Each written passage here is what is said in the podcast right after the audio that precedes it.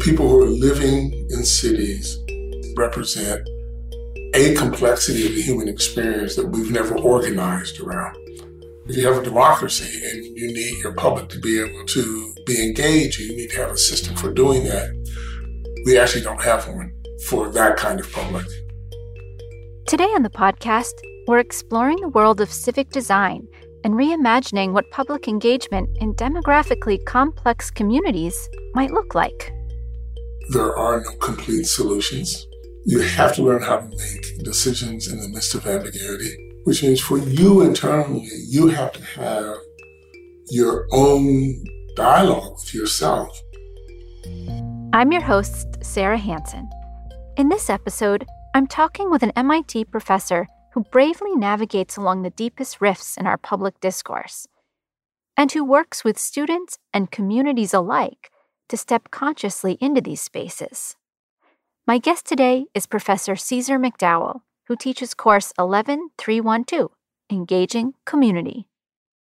But before we get into our conversation, we wanted to pause to remember that so many of our OCW team members, and probably many of you, have lost people that they love over this past year. And so we're dedicating this last episode of season two to all of our loved ones, and to all of yours, and to all of those who carry their light forward. Professor McDowell approaches his work with community engagement like it's an art form. In fact, he's built an entire design framework for practitioners to shape and facilitate these engagements. But before we get into all of that, we need to understand the main problem his work seeks to address his why, if you will. Things are actually changing in this country. Our populations are changing.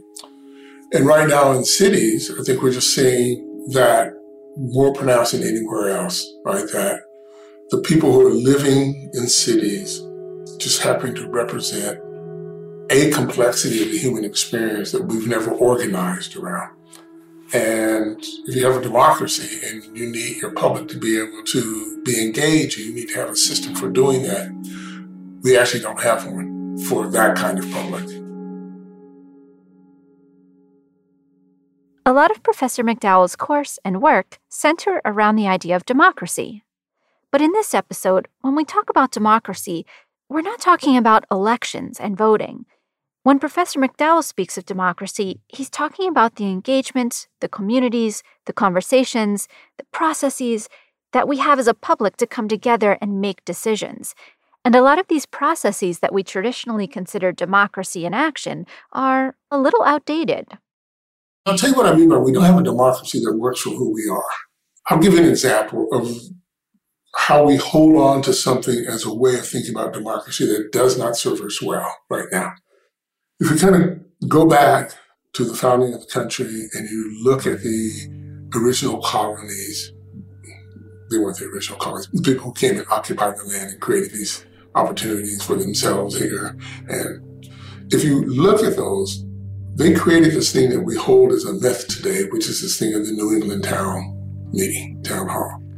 But if we're really serious about looking at that, there were some things that were very true about that It was mostly open to men who were property owners. Most of these people who were men and property owners lived in enclaves that shared a religious belief. Okay, so you take that as a core and you then build processes around that core that allow you to come to decisions, right? Over time, what we've been doing is say, well, we don't want to be that exclusive. We want to let a few more people in. So we modify that a little bit more. And over time, that's what we've been doing. We've been modifying it more, modifying it more. And then you get to something like the presidential debates, and what do we have? What do we say is the way we let the public into this conversation? These televised town halls. They have no reality or connection to the complexity of who we are. But we hold on to them as our evidence that we are doing and engaging the public around a dialogue.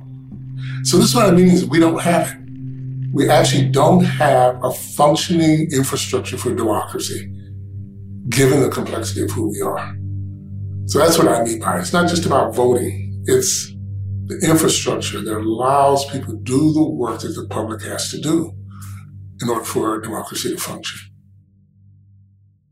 The new infrastructure Professor McDowell was talking about here involves a shift away from the more traditional forms of civic engagement and participation. Professor McDowell's way involves looking at a given situation from multiple perspectives and then spending time to reflect on our own values and the needs of our community. One point in my life, I lived in Alaska, way up above the Arctic Circle. I was associate superintendent of a new school system there that was the size of the state of Indiana, had 11 villages, 5,000 people, no roads. Okay, so that's that's the context, predominantly uh, Inupiaq. And there was this one instance in the village where we had a teacher who was actually not performing very well in the school, and we were really concerned. The principal was concerned, we were concerned, and the teacher was Anglo in this predominantly Inupiaq village. And we had decided to remove the teacher because this was the best thing for the kids, just wasn't performing well. And there was a meeting in the village where we talked about that, and there was a lot of resistance. And so uh, the superintendent asked me to kind of go and try to find out what's going on. And so I went in these little villages, you can do it. I talked to almost everyone. talked to a lot of people in the village. And here's what was happening. The school was saying, this person is not a good teacher. And people were saying, this person is a good teacher. And we couldn't reconcile. But what we learned when we started to kind of talk to people is that we were valuing the teacher in very different ways. Inside the school, the good was really applied for the school system. The good was applied to how well is this person taking care of the educational needs of the children. For some of the people in the community, teacher was a role. Good was the value to the community. She was good for the community because of other functions she played in the community. And so we had this totally different use of language. And they knew that if she wasn't there as a teacher, she wouldn't be there because she'd have to leave. And so other values to the community would be lost. That kind of perspective taking, I think, is so required. And as we find ways to bring people together, we have to, you know, start to construct mechanisms that allow people to do that kind of reflection and that kind of perspective taking in relationship to the other. One of the challenges of getting people to practice tuning into different perspectives is a physical one. In our current political climate, how do we even get people with different perspectives in the same room? So we've started this campaign that we're testing out now. It's called America's Path Forward. In the campaign, we're actually reaching out to people in the public and we're asking them to do one thing, actually two things. One is to donate the question they have about the future of America and the experience in their life that led them to that question. And then what we do is we bring people who have similar questions, and sometimes not, into small conversations. And in those conversations, all people are doing is sharing their question, sharing their experience. And what people find is when, when they go into these rooms with people who have similar questions, they're surprised at who's in the room. Because the thing that they hold as what's theirs, they're realizing, oh, there's a different set of people who actually hold this too. And then when they hear different experiences, they're beginning to realize, oh, this question manifests itself in totally different ways, right? It's the same question, but it's living out differently in our society. And for me, this is a way of helping the public build its own kind of reflection and connection to others. And what we try to get people to do at the end of these conversations is to say, if you could reframe this question so that if it was addressed, it would more likely attend to the different ways you're experiencing. How would you reframe the question? Just getting people to start to think that way, holding the public as curious intellectual beings and encouraging them in that to say, yes, this is hard work, and yes, you can do it. Professor McDowell has worked with a team to create a tool for having better public conversations. The tool is called the Civic Design Framework. I was curious about how the design element fits into this kind of community engagement work. Yeah, so when I think about community engagement and design, the reason I put those two together is to talk about the purposefulness of how we go out in the world and create engagement processes. And that they actually are designed and can be designed, right? The main thing I'm trying to get people to pay attention to is when you're putting together an engagement process, you have the ability to construct it for certain kinds of outcomes and processes that you want to have happen and connections you want to have happen. Therefore, that's a design challenge, right? Given the population you work with and the issue you're going out to the public with, how then do you construct that, the sets of things that can happen so that they actually allow you to bring people not just close together, but also what I like to say is help people, the public build its muscle for democracy.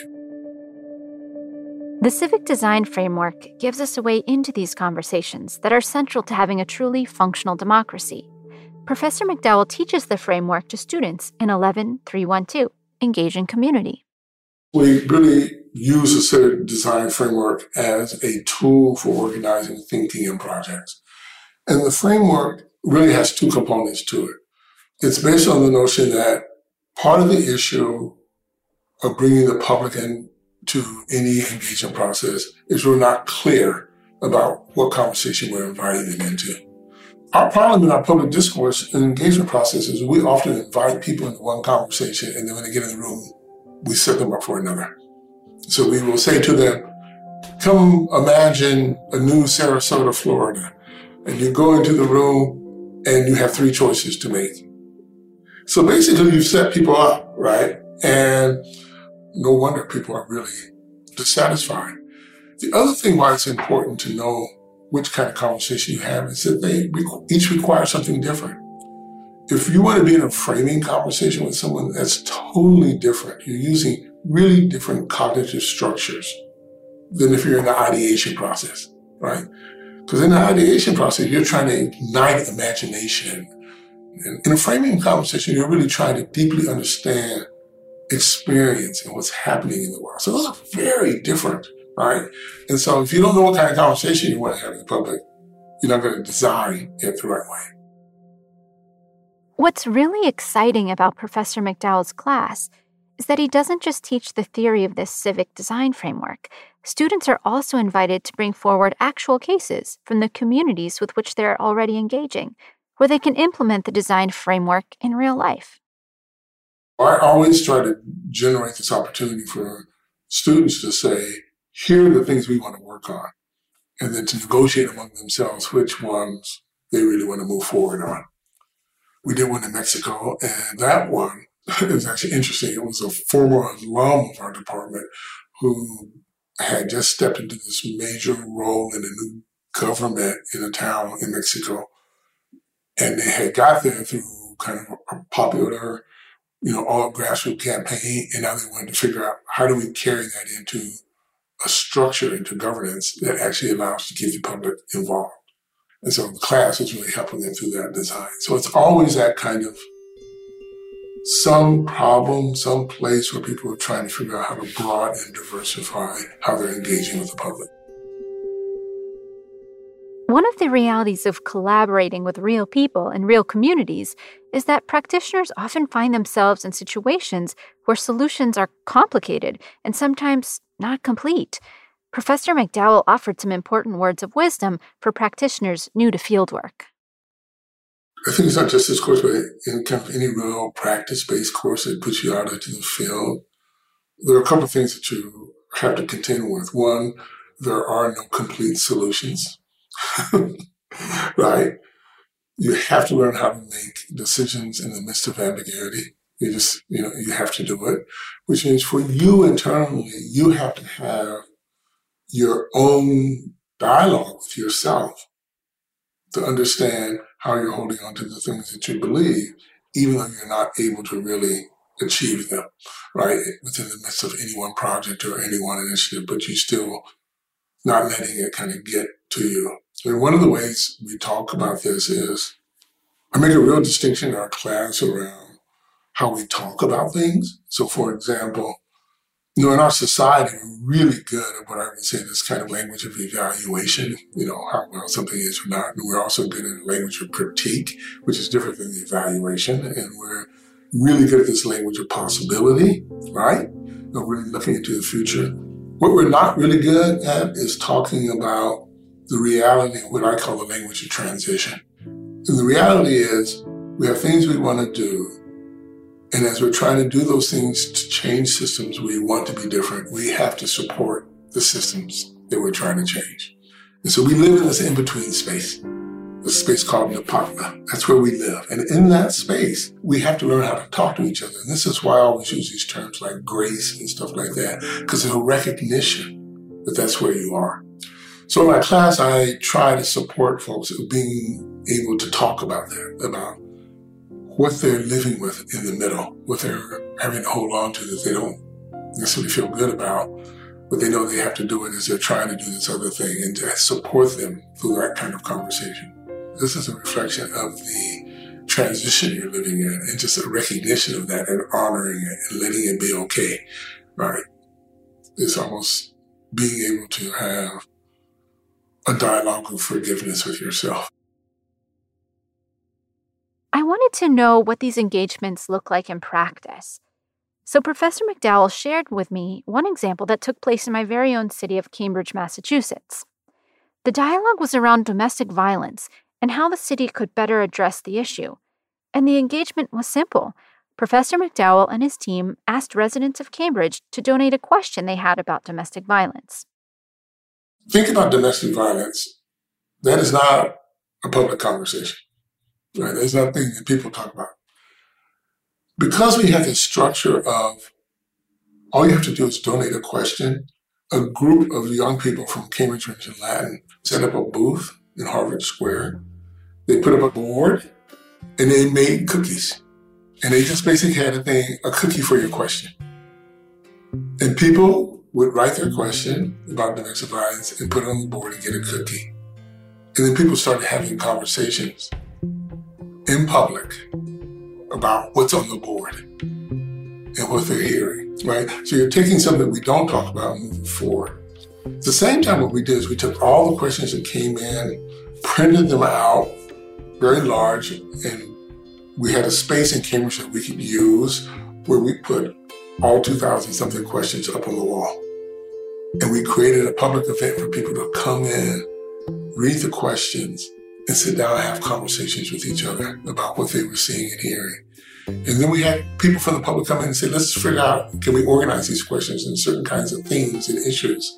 And then we had conversations with people about those themes and issues, right? So all this is like taking something that we don't talk about and creating an opportunity for people to do it because you're in some sense recognizing that everyone has something to say about this, right? But if you do it in the right way. You don't try to tell them what they have to say or how they have to say it. You just create that opportunity that equalizes voices. People step up. This idea about equalizing voices and bringing everyone to the table is incredibly important in Professor McDowell's work. One specific aspect of his design framework speaks directly to this idea. It's built on the notion of equity, and it's a concept he calls designing for the margins. The reason I use this concept of design for the margins is our default in everything we do in kind of design is design for the middle, where most people are. And we do that because we want to scale. We want things to grow fast. We want to make sure we're taking care of a lot of people. But the thing about when you design for those that are in the middle, you're mostly designing for people who, you know, more or less can operate within the systems that are there. And then what that ends up doing is pushing people on the margins further and further out. And as other things in our systems fail, we end up putting more and more people into that margin. And by the margins, I mean those who are living with the failures of the society. And so if we're going to attend to that and actually bring their voices in, we have to first design opportunities and engagement processes that work for them first because those in the middle will find their way into that because they have the resources, the opportunity, they know how to negotiate the system. The other thing when you design for the margins you do is because they're clearly living with the failures of the systems, you're able to design around the things that would normally keep people out. So it's a purposeful thing that actually benefits more people if you actually do that. And we have instances of that in everyday life that show us that, you know, some physical ones, you know, like the curb cut, right? The curb cut was a thing that came out very particular movement from the disabilities community decades ago to create some access and a lot of fights to get it done. But the interesting thing about it is you look at it now and you say, well, who benefits from that? That's a design for a very small population in the country. Who benefits from it? Who uses it? Well, anybody rides a bicycle, pushes a trailer, carries a grocery cart. Stroller. Right? Strollers, right? It's all there, right? But that's not what it was designed for. It was designed for the margin, but yet all these central activities that people involved in, what I call like the middle, are able to benefit from that too. The interesting thing about it, and why I'd actually like to use that example, is what have you noticed about changes in curb cuts in the last decade? They have bumps on them now. They have texture to them, and they have texture to them because it helps people without sight to know if they're coming to a corner. So the thing about designing for the margins, it's not a thing that you achieve. It's a thing that you're always working at because the margins will keep emerging. If you're anything like me, you may be thinking to yourself that this is exactly the kind of work that our country and really our planet could use more of. Better, more open, more connected ways to engage groups of people around complex issues and a design framework that allows us to keep working at those issues. Part of what I love about Professor McDowell's work is that it's grounded in doing the hard work of community in community together. The way that our systems are set up right now, they really are designed to keep people apart, to disconnect people from each other or groups from each other, right? And they draw these false dichotomies. But in reality, people live with a much more complex set of things right?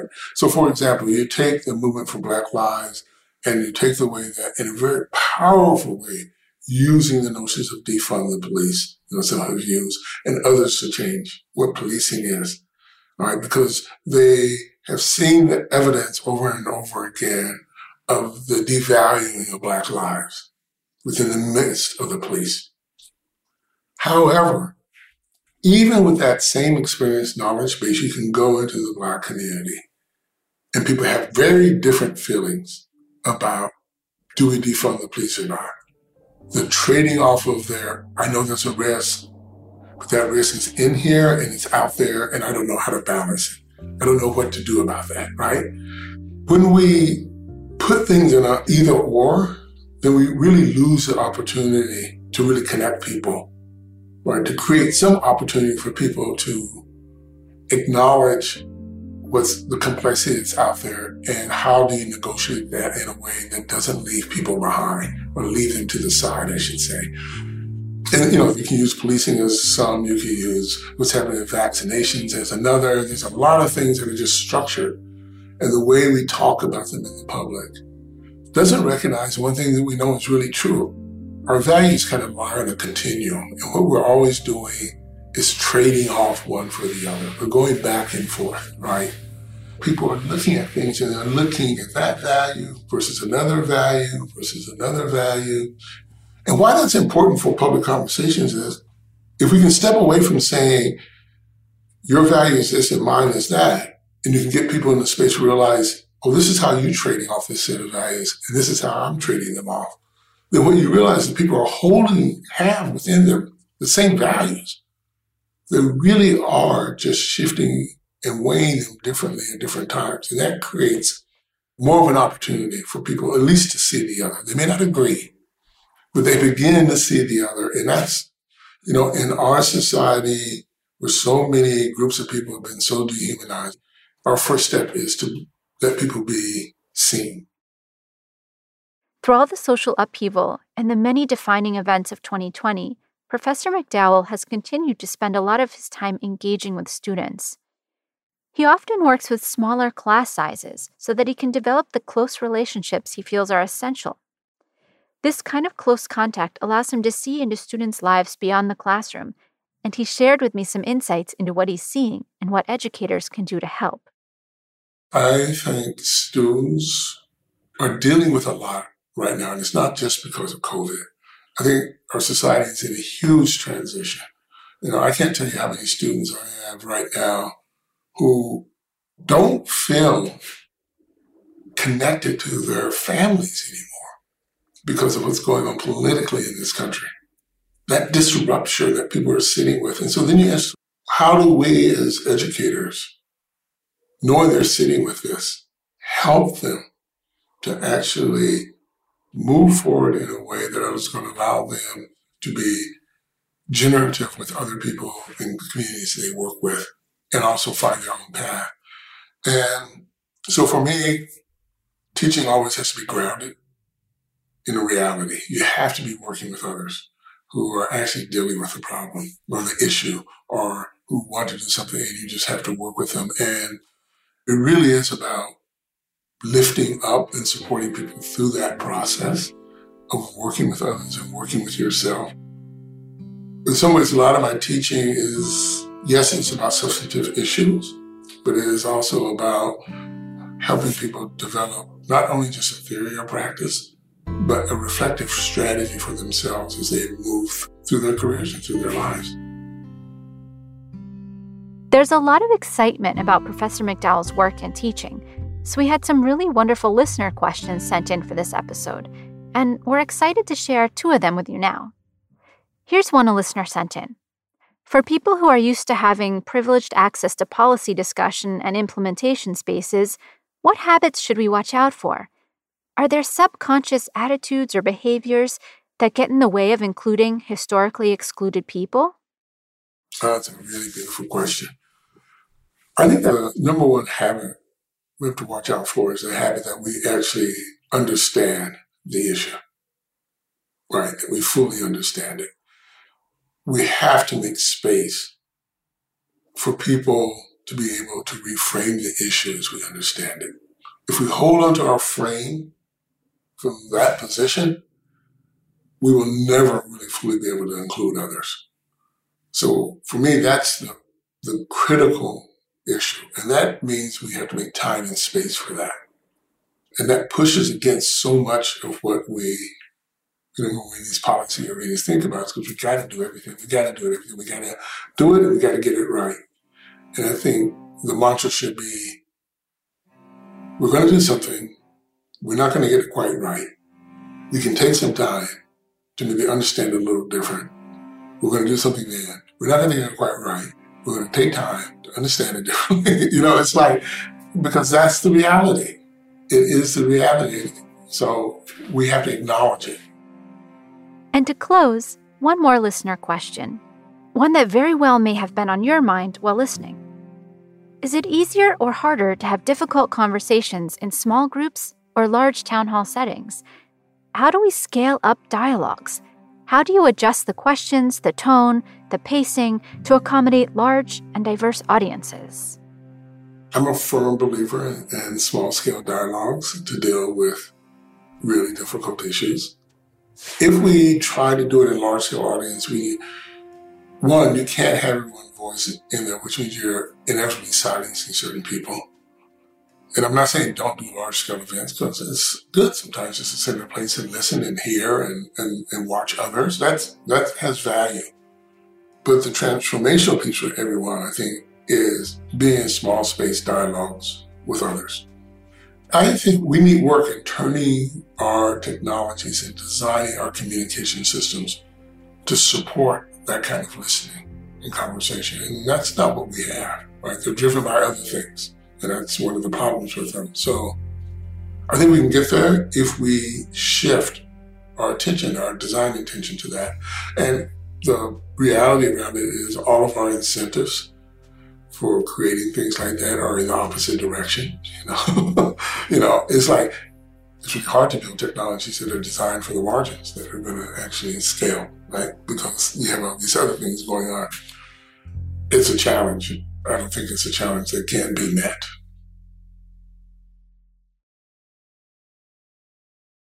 If you're interested in learning more about Professor Ceasar McDowell's work or teaching with his open educational resources, you can check out his course 11312 Engaging Community on our MIT OpenCourseWare website.